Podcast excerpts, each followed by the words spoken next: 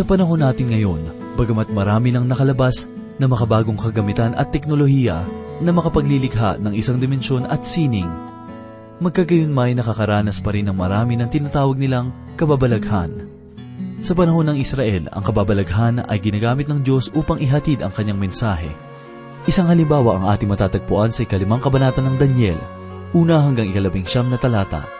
At ito po ang mensaheng ating pagbubulay-bulayan sa oras na ito, dito lamang po sa ating programang, Ang Paglalakbay. Kailangan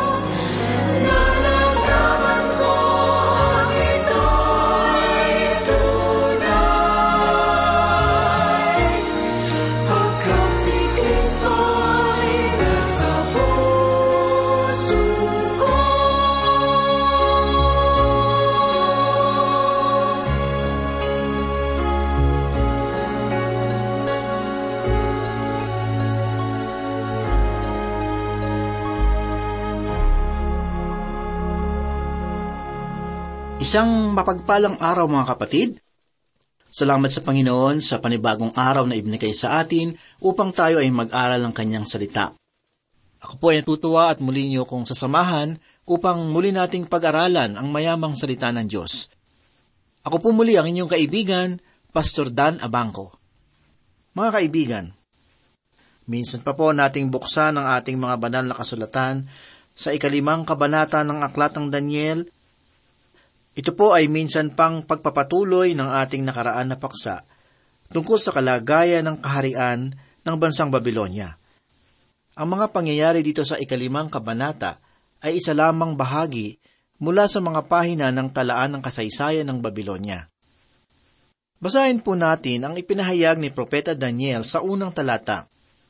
Ang haring si Belshazzar ay nagdaos ng malaking handaan sa isang libo niyang mga maharlika at uminom siya ng alak sa harapan ng isang libo. Sino ba si Belshazzar at paano siya naging hari? Sapagkat sa naunang kabanata ay si Nebuchadnezzar ang tumatayong hari ng Babylonia. Si Belshazzar ay isa sa mga tauhan sa Biblia na pinagmula ng maraming pagtatalo.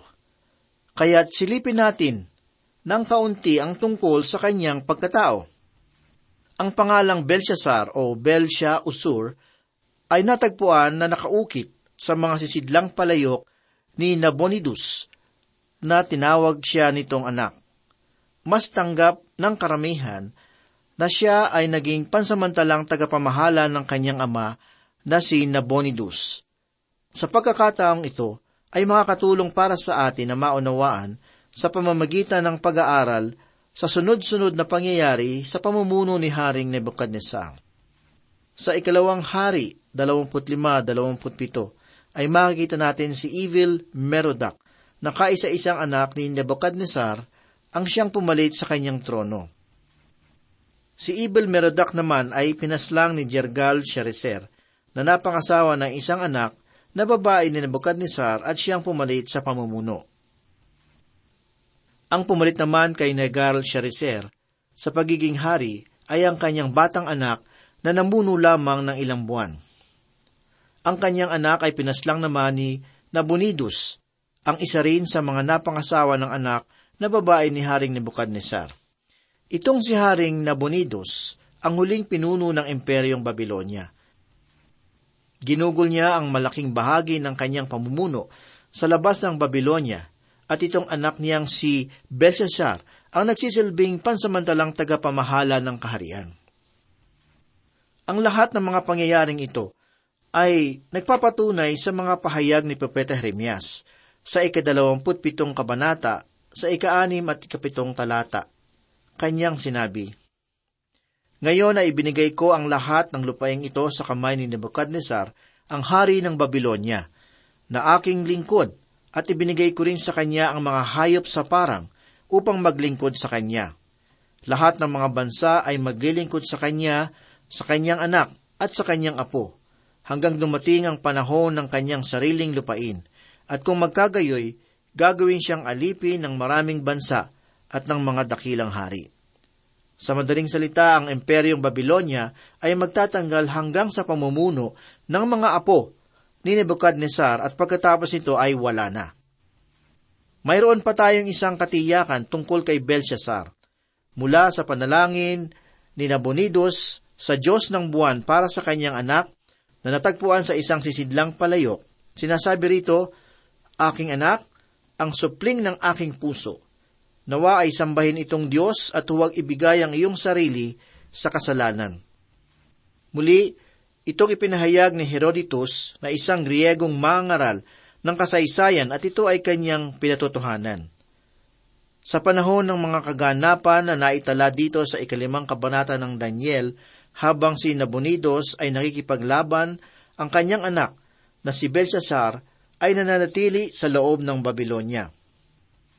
Ating mapapansin, nang alukin ni Belshazzar si Daniel para sa isang katungkulan sa kaharian, sa pamamagitan nito ay magiging ikatlo na siyang tagapamuno sapagkat pangalawa lamang si Belshazzar at ang kanyang ama ang tunay na hari. Dito sa panahon ng piging ni Belshazzar na ipinahayag sa unang talata, si Gobrias, ang general mula sa Media, ay kasalukuyan namang sumasalakay sa Babylonia mula sa labas. Inilarawan ni Zepanon, isang Griegong mangaral ng kasaysayan kung paano nila sinalakay ang bayan sa pamamagitan ng pagdihis sa isang kanal mula sa ilog Euphrates at nagpaanod ang mga kawal sa tubig sa ilalim ng kanilang mga pader. Kung gayon, ang mga pangyayari sa kabanatang ito na batagal nang pinabubulaanan ng marami ang katunayan ay pinatotohanan ng kasaysayan. Pansinin ninyo ang pagmamataas ni Belshazzar, sapagkat habang sila ay sinasalakay, ay nagkakaroon pa sila ng pagsasaya. Marahil ay kanyang iniisip na ang kanyang bayan ay matibay at hindi maaaring pasukin ni numan. Ipinatayo ito ni Haring Nebuchadnezzar na matibay at hindi basta-basta maaaring sirain ng anumang pagsalakay. Ang taas ng pader ay tatlong daang talampakan at ito ay napakaluwang na ang apat na karwahay ay maaaring sabay-sabay na magdaan. Mayroon din silang imbak na trigo at tubig na maaaring tumagal ng buong taon. Sa katunayan ay mayroon ang kanal na dumadaloy mula sa ilog Euphrates na tagusan sa pader ng bayan. Dumako po naman tayo sa ikalawa at ikatlong talata.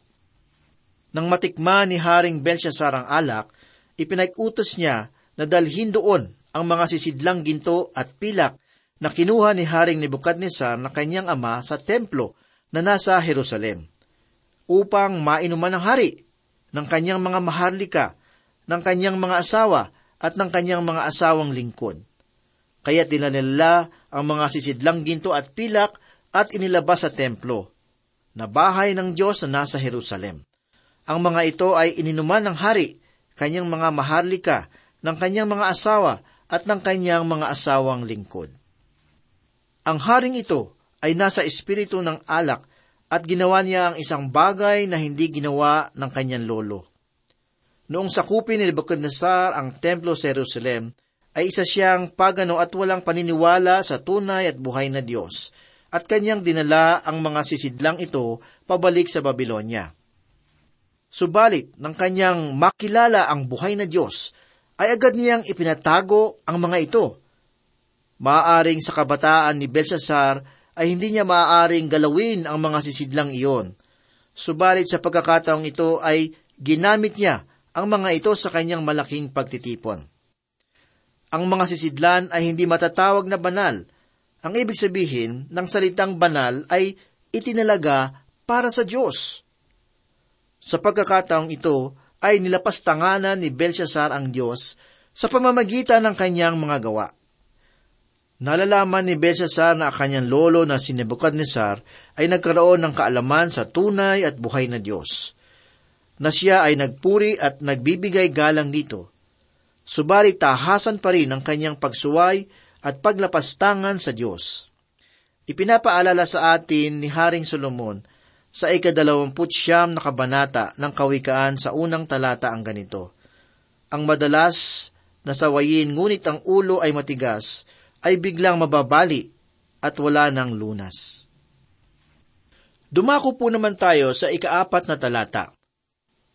Sila'y nag-inuman ng alak at nagpuri sa mga Diyos na ginto, pilak, tanso, bakal, kahoy at bato. Mga kaibigan, kanilang nilagyan ng balabal ang kanilang mga kasalanan bilang isang uri ng pagsamba at tinalakbungan ang kanilang mga pagsalangsang sa ngalan ng ritual na pagsamba. Ipinahayag naman ni Propeta Daniel sa ikalamang talata, Nang oras ding iyon ay may lumitaw na mga daliri ng kamay ng tao at sumulat sa palitada ng pader ng palasyo ng hari. Sa tapat ng ilawan at nakita ng hari ang bahagi ng kamay na ito ay sumusulat. Sa pagkakataong ito ay tahasa ng namamagitan ng Diyos. Hindi na siya nagpapahayag sa pamamagitan ng panaginip o pangitain sapagkat hindi naman niya talaga nais abutin ng taong ito. Hindi pa hihintulutan ng Diyos ang paglapastangang ito sa kalangitan, kaya siya na ang sumulat sa pader ng palasyo ng hari. Sa aking sariling pananaw, ay naniniwala kong ito rin yung sumulat sa buhangin nang ilapit kay Jesus sa kanya ang isang makasalanang babae sa ikawalong kabanata ng Juan mula sa una hanggang ikalabing isang talata. Noon ay mensahe iyon ng pagpapatawad. Subalit para kay Belshazzar ay mensahe ito ng parusa. Pakinggan naman po natin ang ipinahayag sa ikaanim na talata. Nang magkagayoy, namutla ang muka ng hari at binagabag siya ng kanyang mga pag-iisip. Ang pagkasumpong ng kanyang balakang ay halos makalag at ang kanyang mga tuhod ay nagkaumpugan. Si Haring Belshazzar ay hindi makatayo. Kahit na siya ay wala sa impluensya ng alak, ay hindi pa rin siya makatindig. Ang kanyang nakita sa pader ay nagdulot sa kanya ng matinding takot na mutik na niyang ikamatay. Ganito naman po ang ipinahayag ni propeta sa ikapitong talata. Ang hari ay sumigaw ng malakas upang papasukin ang mga engkantador, mga kaldeyo at mga manghuhula. Ang hari ay nagsalita sa mga pantas ng Babylonia. Sino mang makakabasa ng sulat na ito at makapagpapaliwanag sa akin ng kalugan nito ay susuotan ko ng kulay ubi, magkakaroon ng kwintas na ginto sa palibot ng kanyang leeg at magiging ikatlong pinuno sa kaharian. Mga giliw na tagapakinig, inyong pansinin na ang pabuya ay ang maging ikatlong pinuno ng kaharian. Tunay na tumpak ang mga pahayag ni Daniel. Naunawaan at nakikita niya ang tunay na mga pangyayari na si Nabonidus ang tunay na hari at pangalawa lamang si Belshazzar sa pamumuno ng kaharian. Sa ikawalong talata ay ganito naman po ang pahayag ni Propeta Daniel. Nang magkagayoy, pumasok ang lahat ng pantas ng hari, ngunit hindi nila mabasa ang sulat o maipaliwanag man sa hari ang kahulugan nito. Nang bumalik na ang katinuan ni Belshazzar, ay ipinatawag niya ang mga pantas at hinilig sa kanila na ipaliwanag ang nakasulat sa pader.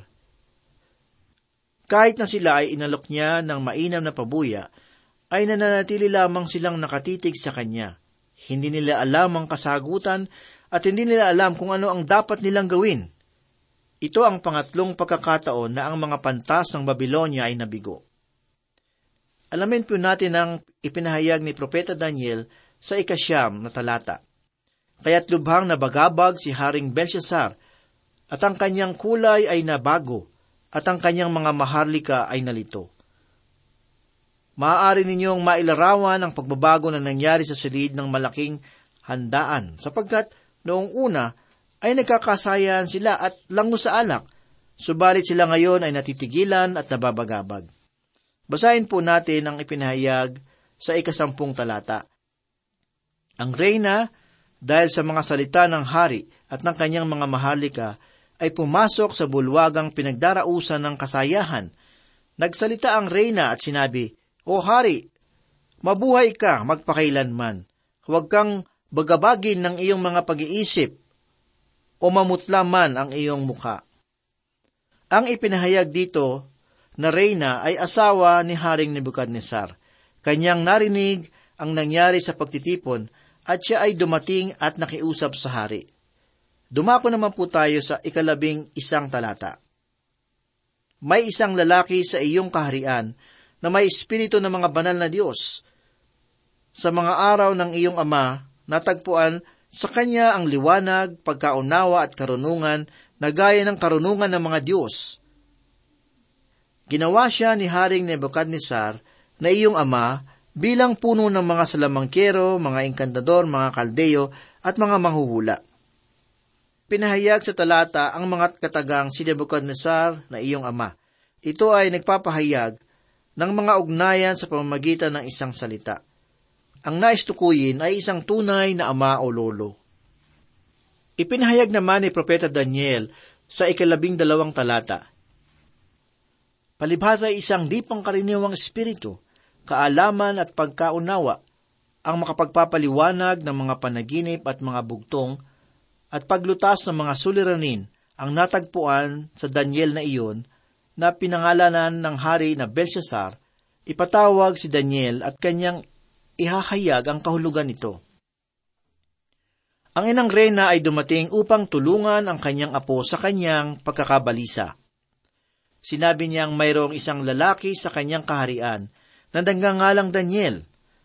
Siya ay puspos ng Espiritu at maaari niyang sabihin ang kahulugan ng sulat sa pader. Dumako naman po tayo sa ikalabing tatlong at ikalabing apat na talata. Nang magkagayoy, dinala si Daniel sa harapan ng hari. Sinabi ng hari kay Daniel, Ikaw ba si Daniel na isa sa mga bihag mula sa Huda, na kinuha sa Huda ng aking amang hari? Nabalitaan ko na ang espiritu ng mga banal na Diyos ay nasa iyo, at ang liwanag at pagkaunawa ay di pangkaraniwang karunungan ay matatagpuan sa iyo.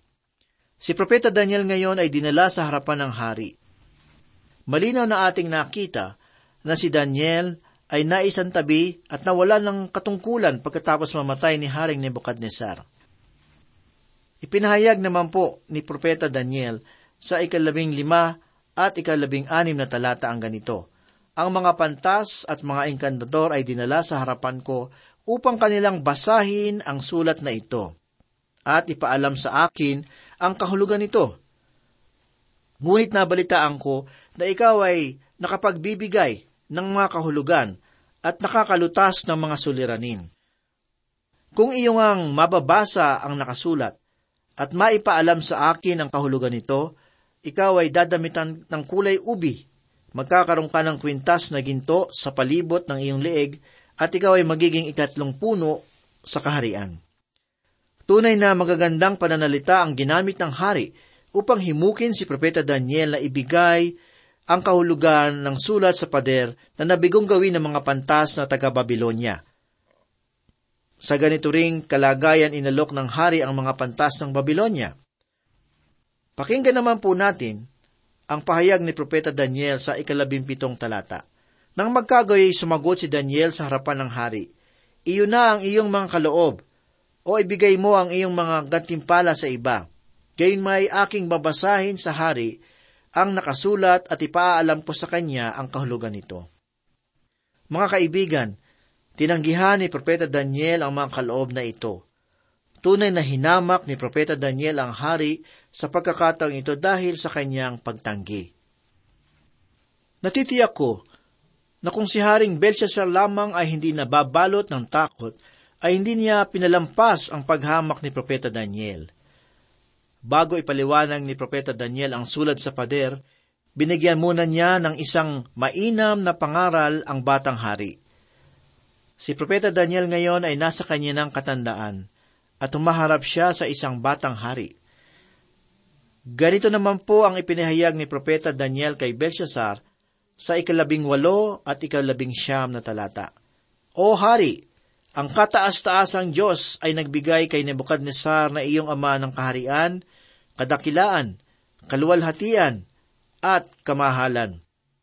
Dahil sa kadakilaang ibinigay niya sa kanya, nanginig at natakot sa harapan niya ang lahat ng mga bayan, mga bansa at wika. Ang ibig niyang patayin ay kanyang pinapatay, at ang ibig niyang buhayin ay kanyang hinahayaang mabuhay. Ang ibig niyang itaas ay kanyang itinataas, at ang ibig niyang ibaba ay kanyang ibinababa. Mga kaibigan, si Nebuchadnezzar ay tunay naging isang mabuting pinuno dito sa daigdig. At naniniwala akong wala pa siyang naging katulad magpasa hanggang ngayon. Isinalaysay ni Propeta Daniel para kay Belshazzar kung ano ang nangyari sa kanyang lolo na si Haring Nebuchadnezzar. Sinabi niya na ang Diyos ang nagtalaga sa kanya bilang hari at siya din ang nagbigay ng kanyang kaharian. Mga kaibigan, nawa ay maging ganito rin ang ating pananaw sa ating mga buhay na ang lahat ng bagay ay nagmula sa Diyos.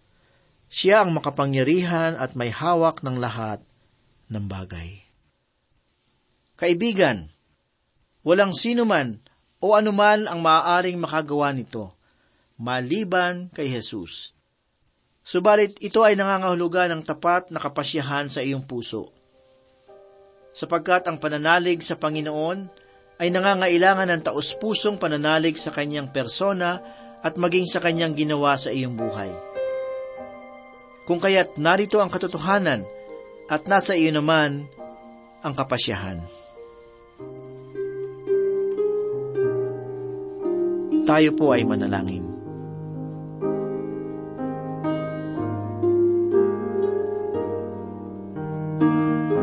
Dakila at mapagpala naming Diyos, kami po muli ay nagpapasalamat sa inyong kabutihan. Salamat sa iyong mga salita na aming napagbulay-bulayan. Sa mga sandaling ito, loobin mo nawa na matatak sa aming mga puso at aming maisabuhay ang iyong kalooban. Pagpalain mo, O Diyos, ang aming mga tagapakinig, batid mo po ang kanilang mga pangailangan, ang kanilang mga pinagdadaanan, ang mga pagsubok sa kanilang buhay, at ang samot-saring tukso sa kanilang buhay. Tulungan mo po na maging matatag ang kanilang pananampalataya upang sila ay maging matagumpay. Salamat o Diyos at loobin mong sila ay muling makasubaybay sa muling pag-aaral ng banal mong aklat.